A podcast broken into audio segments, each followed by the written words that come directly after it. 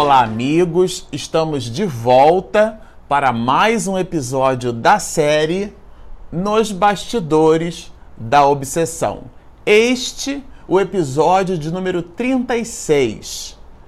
Bom, para você que está nos acompanhando, nós terminamos o episódio passado citando a incursão que o conjunto de espíritos é, augustos e venerandos, o Glauco e mais especificamente a entidade Saturnino, que é quem comanda e de verdade dirige todo o planejamento de desobsessão da família Soares, porque estamos aqui trabalhando o capítulo 6 dessa obra, mas é importante observar que tudo aquilo que a gente até agora estudou é o plano espiritual assertivamente apoiando tudo aquilo que representou, vamos chamar assim, um embrólio, né? Espiritualmente falando, da família que Manuel Filomeno de Miranda chama de família Soares. E agora, é, neste episódio, nós vamos começar citando o, justamente o início dessa incursão. Miranda coloca para nós aqui que assim que eles desceram daquela espécie de carruagem, a gente trabalhou isso bem, vocês lembram, né? Eles começaram a perceber espíritos de uma densidade vibratória muito baixa. E nós até aproveitamos para explorar essas questões, nos fazendo refletir qual seria então na sociedade o nosso papel, de maneira que no instante, pelo desdobramento parcial, pelo sono, como é que seriam esses instantes, uma vez que alguns, muitos que Miranda observou na nesse à borda ali do anfiteatro, né, eram espíritos encarnados, não eram espíritos desencarnados, que também igualmente em desdobramento parcial pelo sono, se viam algemados. É uma expressão, é uma metáfora que Miranda usa, mas psiquicamente algemados e hipnotizados por alguns, muitos desses espíritos desencarnados. Então a gente explorou um pouquinho dessas reflexões. Mas agora eles precisariam então entrar efetivamente no anfiteatro. E qual não foi a nossa surpresa que nós nos vemos aqui com essa expressão, o psicovibrômetro. O psicovibrômetro é, nada mais era que um equipamento com a capacidade de fazer com que as vibrações, algumas vibrações, é, vamos dizer assim, de espíritos superiores, poderia ser por esse instrumento detectada. E o próprio Miranda faz questão de citar, de dar a definição desse psicovibrômetro. A gente lembrou bastante quando André Luiz é, também expõe um outro tipo de aparelho, né, chamado de psicoscópio, aquele aparelho capaz então de de alguma forma, né, é, é permear as vibrações, é, ou melhor, identificar e perceber as vibrações do psiquismo. Seria um aparelho capaz de ler a mente, né? Grosseiramente falando, seria isso.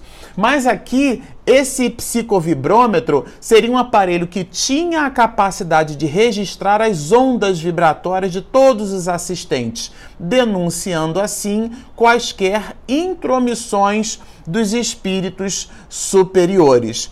Então, é, a gente achou bastante curioso isso. Então estavam ali Petitinga, Miranda, é, o espírito Glauco, é, o, o próprio Saturnino e esses espíritos que montaram uma espécie de caravana nessa incursão para entender como é que funcionavam as atividades do, do, do anfiteatro, é, e, e, Guilherme também estava presente nessa incursão, o próprio Guilherme, né, que, que foi inclusive quem, no capítulo 4, dá informações desse anfiteatro.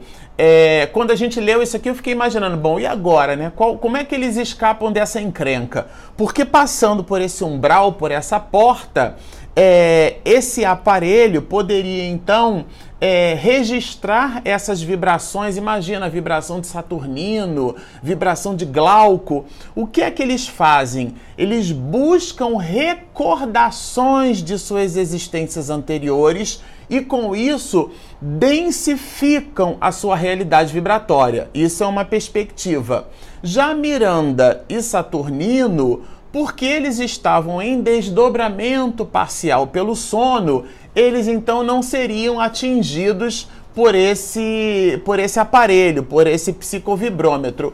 E muito menos Guilherme, que há bem pouco tempo atrás era entidade espiritual que é, tenazmente obsediava Mariana. Então, é, tudo isso, esse, esse movimento e essa característica de Guilherme fazia então com que ele não fosse percebido mesmo por esse aparelho.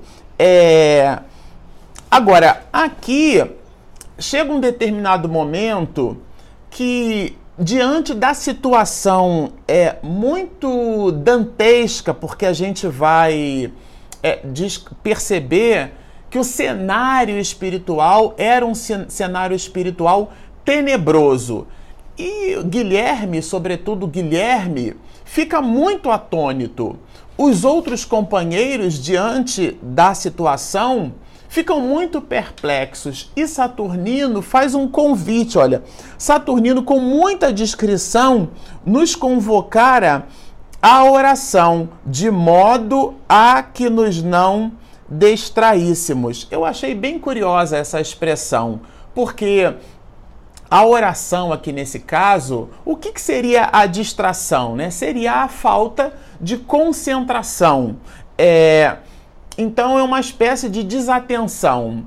A oração, ela promoveria então essa atenção. É, vamos imaginar, por exemplo, que alguém. É, e essa era uma brincadeira muito comum em cima daquele ovo de Colombo, né? A pessoa tentava colocar um ovo em pé mas sem quebrar o ovo, porque daí não vale. É, a concentração seria a capacidade de estarmos em torno do nosso próprio centro, sem as distrações. A distração ela pode ser por nós compreendida e percebida como uma certa distonia vibratória. Então, quando a gente observa uma cena e aquilo cria em nós uma desconcentração, é porque existe uma identificação com aquela cena.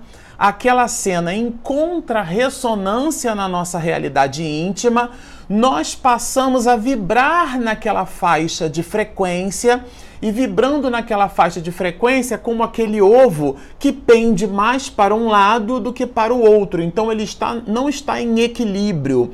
O peão ele gira em torno do próprio centro, dando uma ideia de equilíbrio, porque ele alinha duas grandes forças, né? A força centrífuga e a força centrípeta. Então, uma força lhe joga para o centro e outra força lhe joga para fora. O alinhamento entre essas forças, em função da energia mecânica gerada por aquele fio, né, que faz com, com que o peão é, é, produza aquele movimento, ou destrócino ou sinestrócino, não importa, mas a energia mecânica alinhada produz o movimento onde o peão fica no centro. A concentração, a oração buscando a concentração, é onde é, criamos em nós, desse dínamo potente que é a mente humana, que é a, a forma pela qual o espírito se manifesta através de um de seus atributos, que é a própria inteligência, né, onde ele revela a sua existência, a oração seria capaz, ela é capaz, ela é um instrumento aonde a gente põe o alinhamento dessas forças. Então, no lugar desses espíritos estarem percebendo vibrações, é, situações muito graves e com isso permearem vibrações em sintonia com aquele quadro muito grave, Saturnino, percebendo o assunto, pede para que eles, é, para que eles fiquem então em oração. E aqui a gente vai perceber Guilherme, que era um espírito obsessor até então, que ele entrou em palvorosa, porque ele vendo aquele quadro muito duro, ele então se coloca numa situação é, de descompasso, né?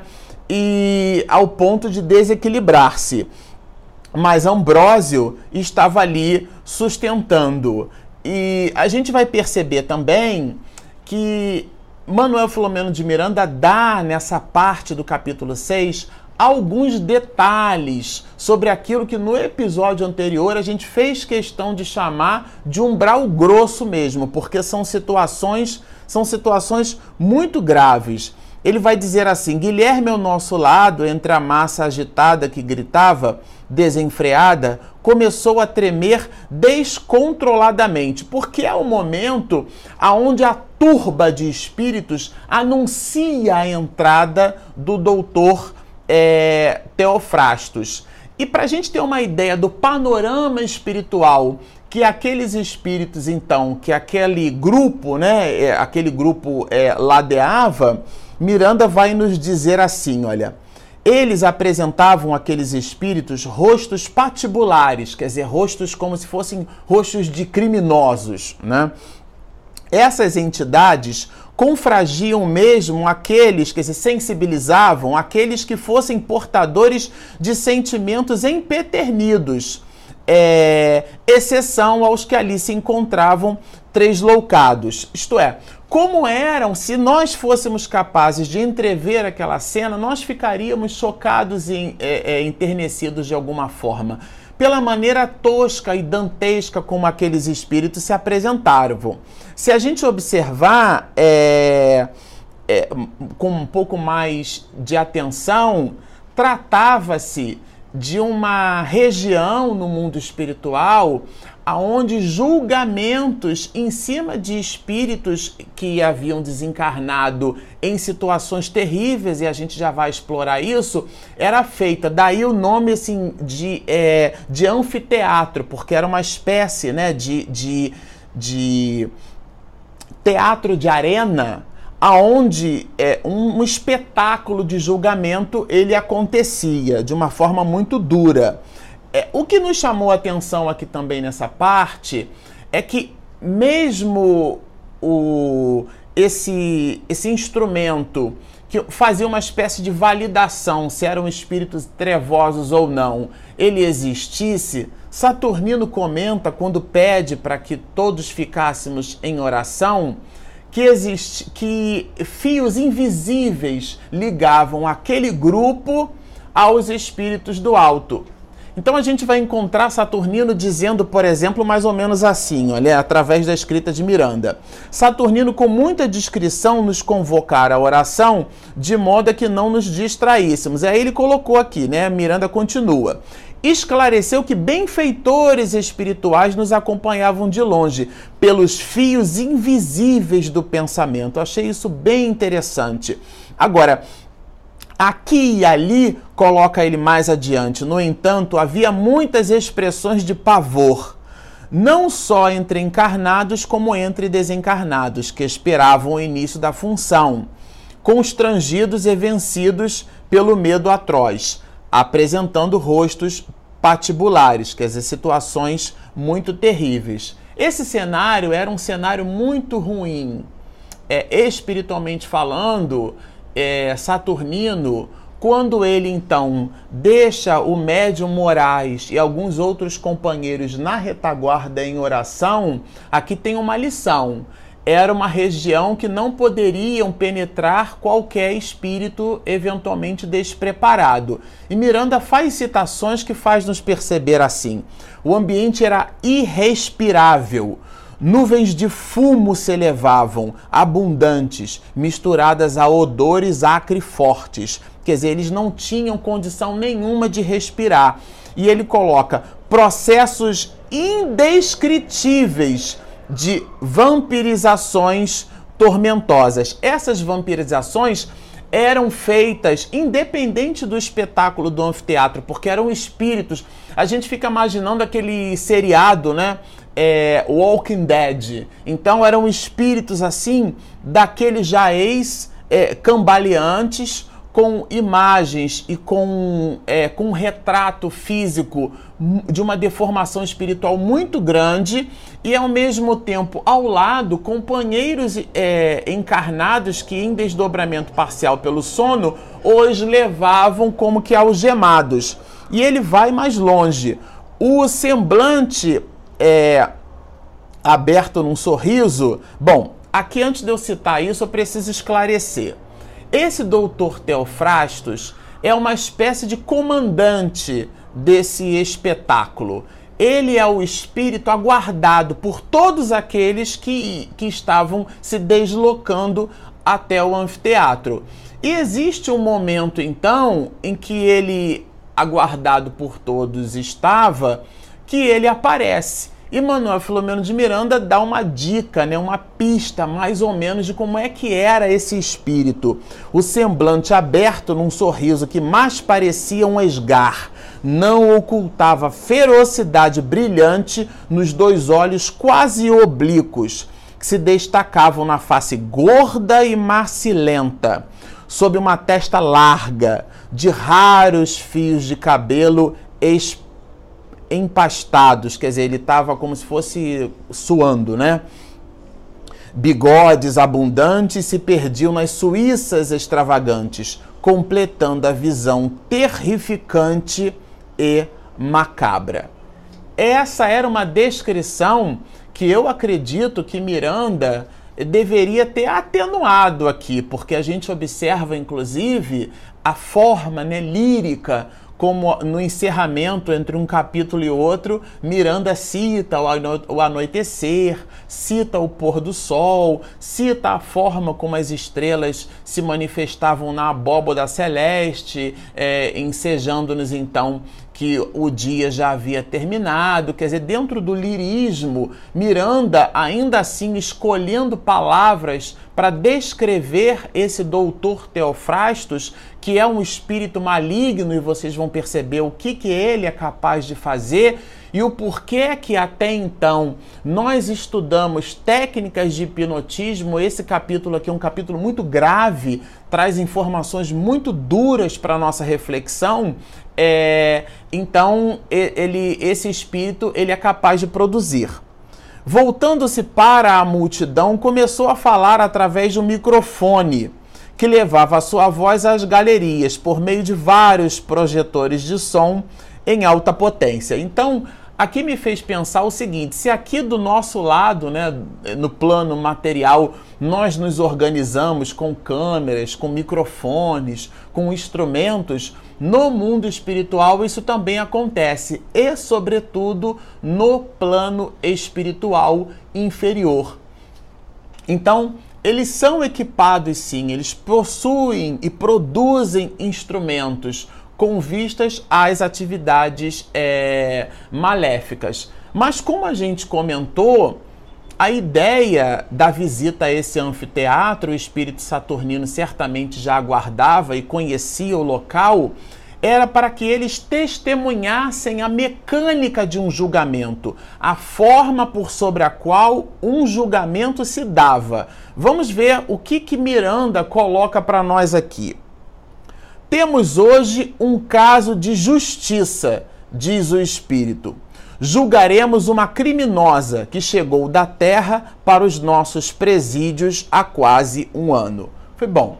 Aqui trata-se de um espírito de um pouco mais de 30 anos, a gente vai perceber isso. É uma mulher que gozou a vida na luxúria e porque se movimentava de forma tresloucada oferecendo corpo dentro da, do mecanismo da luxúria, do sexo e da depravação, ela então se viu por seis oportunidades grávida. Ela, esse espírito trata-se de uma existência anterior é, como mulher. Esse espírito feminino aqui apresentado, ele então, é, nessas seis oportunidades de aborto, a sexta e última ela adquire uma hemorragia e desencarna pela própria tentativa do infanticídio, do aborto, né? E, bom, é... mas o que a gente quer destacar, além disso, é que duas dessas, em duas dessas oportunidades, desses seis abortos que ela cometeu, é, um desses espíritos é o espírito vinculado a essa gleba de Teofrastos. E o que, que acontece quando esse espírito ele se vê então na, na não condição de reencarnar. Ele volta e conta para Teofrastos o que, que aconteceu. E o segundo espírito também naquelas mesmas condições, gravitando então em torno daquelas, é, daquela, daquelas iniciativas que a gente então aqui na obra é, identifica por Miranda como sendo esse, esse anfiteatro. Né? As duas testemunhas, gente, isso aqui me chamou super atenção. As duas testemunhas, que eram os espíritos que foram abortados por essa mulher, quer dizer, dois desses espíritos, uma de lamentável aspecto lacerado, quer dizer, um espírito cuja estrutura perispiritual estava é, é ele estava lacerado, quer dizer, partido, deformado, se mostrava assim. E a outra, gente, apenas uma pasta informe. Olha o que é que Miranda nos fala: uma pasta informe, perispiritual, estiolada, que mantinha numa cesta nauseante, quer dizer, era um embrulho, como se fosse um embrulho de carne. O espírito não conseguiu reencarnar e ele, nesse processo entre a realidade espiritual e a nova realidade material, ele se vê ali numa espécie de ovoide, embrulhado num, numa, numa cesta. E eram então as duas testemunhas, como diz aqui, nesse espetáculo de julgamento. Ele foi então colocado sobre a mesa, né, em destaque no centro do proscênio. A mulher é, amarrada, atada, presa a uma corrente que era levada, essa mulher com quase 35 anos de idade, se vê diante daquele espetáculo. O, o semblante dela, Miranda coloca, faz destacar aqui para nós, que era de alguém com um, como se não depreendesse de verdade o que estivesse ali acontecendo, vibrando numa faixa é, de horror, mas ao mesmo tempo completamente em distonia com a própria realidade. O semblante é, desencarnado e a expressão de loucura deformavam-na em grande parte. Andrajosa e imunda, imunda, né? Quase rastejava, minada pela ausência de forças. Então, a mulher vem da terra num processo de abominação e é nesse instante que Teofrastos começa dentro daquela cena horrorosa a iniciar o processo de julgamento. Mas isso, esse julgamento, nós vamos é, estudar num próximo episódio. Bom, para você que nos acompanha no canal, nós é, temos o nosso aplicativo Espiritismo e Mediunidade. Você pode acompanhar os nossos estudos através desse app, disponível gratuitamente na Google Play e na Apple Store. E você que está nos acompanhando, se ainda não assinou o nosso canal, é, chama-se Marcelo Shoa Oficial. É, lá nós estudamos Espiritismo e Mediunidade você pode então assinar o nosso canal, clicar no nosso sininho e depois que a minha esposa faz aquela edição caprichada, você é notificado e recebe então o aviso de que postamos mais um vídeo. Portanto, baixe o nosso app, assine o nosso canal, estudem conosco, sigam-nos e muita paz.